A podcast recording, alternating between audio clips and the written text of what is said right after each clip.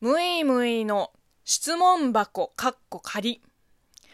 こんにちは、職業中国人のむいむいです。この番組は中国生まれ中国育ちの私むいむいがあなたの質問に答えていく キューアンドエー ラジオでございます。えー、今日は感想メール会なんですけれども、今ねちょっと下の横のところに口内炎が、まあ、まだできてないんだけどできそうな状態で若干喋りにくいです痛え、かすれると痛えまあでもね頑張っていきますので、えー、まずはね中国人敷布団を卒業する回の感想です。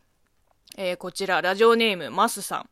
えー、僕は前回マットレスを買ったのがごねんまえで、去年買い替えを考えていたのですが、このコロナのご時世で家具屋さんで試しに寝転ぶこともできずに、ムイムイさんと同じくネットショップで買い物カゴに入れては決済ボタンを押すのをためらい時間が過ぎていくという状況だったので笑ってしまいました。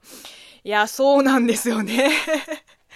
あのーまあ、やっぱりねこういうなんかマットレスとかベッドとかは実際お店で試した方が安心っていうか、うん、写真だとなかなか決めきれないですよね。もうすっごいわかります。えー、ラジオネーム ディージェー 特命さん。えー、コーヒー微糖もありがとうございます。えー、快適なマットレスを購入できてよかったですね。ありがとうございます。睡眠は健康とその日のパフォーマンスに影響するので大切ですよね。次は枕ですね。枕も自分に合ったものだとさらに快適ですよ。枕ねうーんあのこの前買ったマットレスと同じメーカーさんの枕も一応調べてみたんですよ。いちまんろくせんぐらいするわ。ででで枕プラス枕カバーのセットでにまんえん、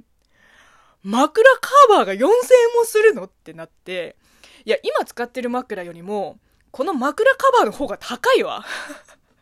ちょっと世の中どうなってんのまあまあまあおいおいですね。うん、高いマットレス買ったばかりだし、いやまあ椅子もね買い替えたいんですよ。あの今は普通のパイプ椅子の上になんか蜂の巣みたいなクッションを置いて座ってるんだけど、ゲーミングチェアが欲しい。これもまたあの違う友達の家に遊びに行った時ににまんえんぐらいするゲーミングチェアの座り心地を知ってしまったせいで、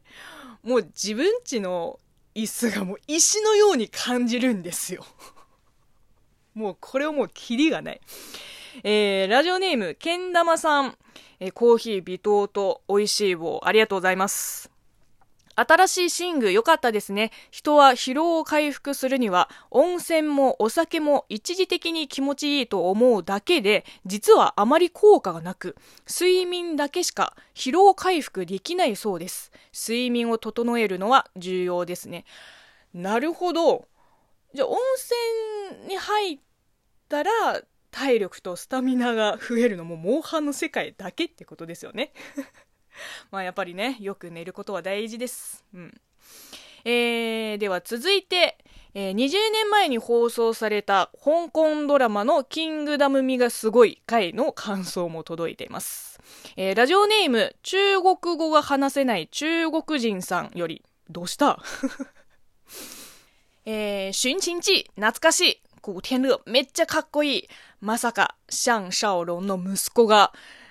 あのほにゃららだったとは笑いちょっとぼか、ぼかしてみた。ネタバレになっちゃうので。いやこれはもうあのー、同世代の中国人じゃないと多分伝わらないですね。うん、この尋秦記の懐かしさも古天樂のかっこよさも、えー、おいしい棒もありがとうございます。えー、そしてラジオネームマッカワさん。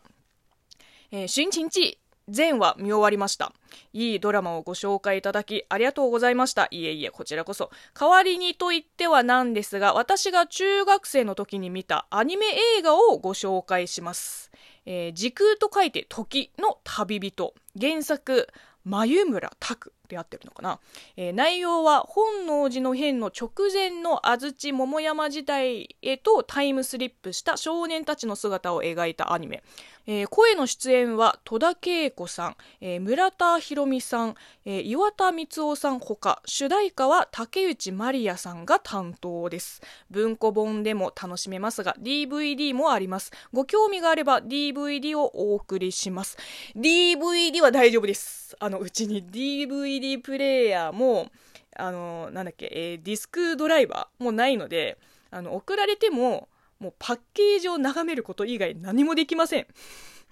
えー、一応ねプライムビデオの D アニメストアにも加入していて、ちょっとねさっき探してみたらありました。えー、時の旅人、結構昔の作品ですね。はちじゅうよねんの、あのーまあ、割と自分が生まれる前に出たアニメも、うん、まあまあ見てたけどこれは存じ上げませんでしたね。うんまあ、とりあえずねウォッチリストに、えー、入れときました。最近はね、あのー、おそ松さんのだいさんきを見てて、一気に最新話まで追いついちゃったから、まただいいっきから見返しています。いやほんともう新作の追っかけと旧作の見返しでもう人生終わっちゃいそう。まあ大学時代と比べるとん全然見てない方ですね。あ、そうだ、あのおすすめの話で思い出した。えー、っとですね一部のリスナーさんにおすすめの雑誌の特集があります。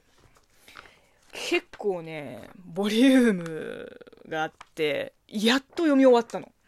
えー、っと ペン ペ